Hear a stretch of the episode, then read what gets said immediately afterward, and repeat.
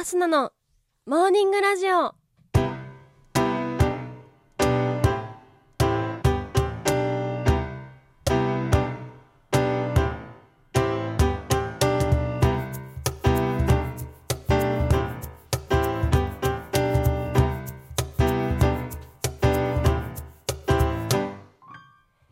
皆さんおはようございます。そして本日9月22日水曜日、お誕生日のあなたおめでとうございます。この番組はバイオリン弾きのアスナがあなたの今日一日が少しでも楽しくスタートできるようお手伝いをする番組になっております。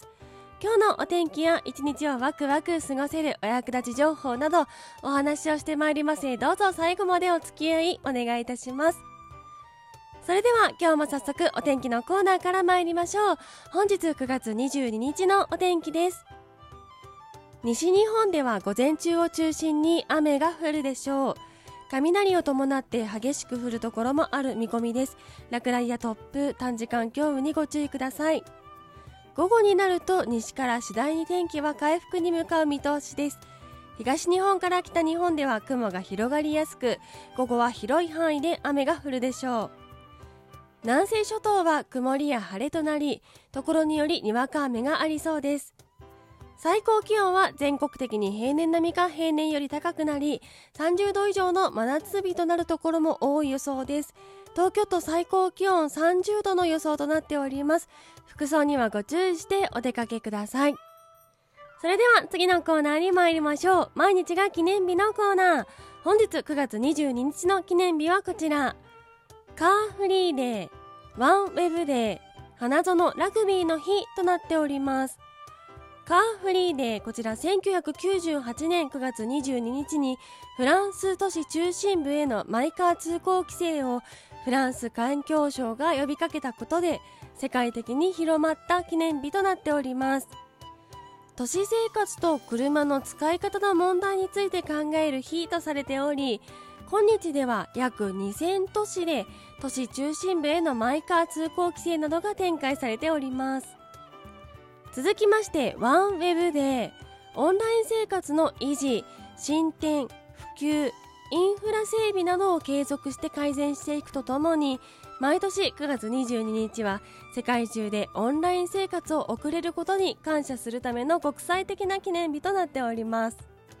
続きまして、花園ラグビーの日、こちらは2019年9月22日に東大阪市花園ラグビー場でラグビーワールドカップ日本大会の初戦となるイタリア対ナミビア戦が行われたことにちなみ制定されております。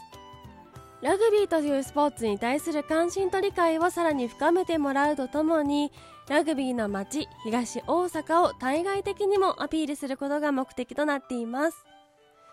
それでは次のコーナーに参りましょう。ちょこっとトリビアのコーナー。本日9月22日なんですが、明日9月23日が秋分の日、祝日となっておりまして、モーニングラジオお休みをいただきます。そのため1日先取りしまして、秋分の日についてお話をしていきたいと思います。まず1つ目、秋分の日は世界的に珍しい祝日というお話。秋分の日、季節の変わり目を表す二十四節気の一つで、昼と夜の長さがほぼ等しくなる日となっています。太陽の位置によって毎年日付が変わるのですが、このように天文学に基づいて日付が変動する国民の祝日というのは世界的にも珍しい特殊な祝日なんだそうです。さて、二十四節気、この番組の中でも何度も触れていますが、なぜ中でも秋分の日は祝日になるのでしょうか。次のブロックで解説していきましょう。それでは、秋分の日が祝日なのはなぜというお話。秋分の日は1948年に公布施行された国民の祝日に関する法律によって制定された祝日で、戦前は秋季皇霊祭と呼ばれていました。この秋季皇霊祭は宮中で歴代の天皇や皇族の神霊を祀る儀式となっています。つまり宮中での重要な儀式の一つだったため、今でも祝日となっているんです。祖先を敬い、亡くなった人々を偲ぶ日とされております。続きまして、秋分とお彼岸の関係について。さて、毎日が記念日のコーナーでは触れておりませんが、今年2021年の9月20日から9月26日はお彼岸となっています。お彼岸はご存知のように年2回、秋分の日と春分の日の時期ありますが、なぜ春分の日、秋分の日がお彼岸となるのでしょうか。そもそも彼岸とはご先祖様がいる極楽のことを指します。反対の死岸、こちらは私たちが生きている世界のことを指し、仏教では彼岸は西に、死岸、私たちのいるところは東に位置すると考えられています。春分と秋分の日は太陽が真東から昇り真西に沈むため、彼岸と死岸が最も通じやすい日と考えられておりました。そのため春分の日と秋分の日にはご先祖様の霊を供養するようになったとのことです。なんとなく知っているようで説明はできないなというのがこのお彼岸と秋分の日、春分の日の関係だったかなと思います。春分の日、秋分の日を挟んで、6日間の期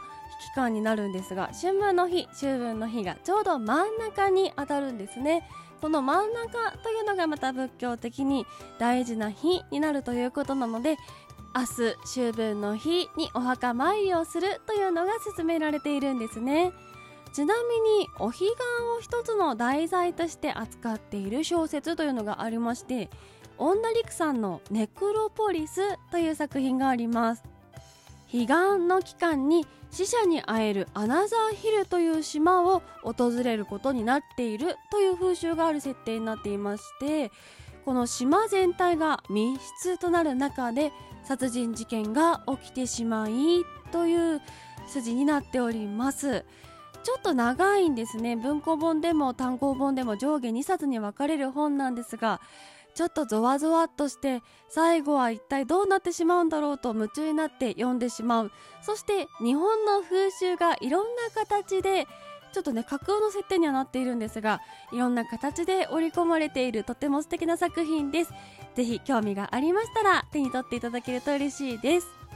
といったところで本日のモーニングラジオ、お別れの時間が近づいてまいりました。この番組は平日毎朝6時半に更新ということなので、明日祝日なのでお休みとなっております。また金曜日にお会いしましょう。そして時々生配信もやっております。ぜひ番組ポチッとフォローしていただきまして、また明日何会いに来てください。それでは今日はこの辺で、いつもの参りましょう。今日も一日笑顔でいってらっしゃい。気をつけてねー。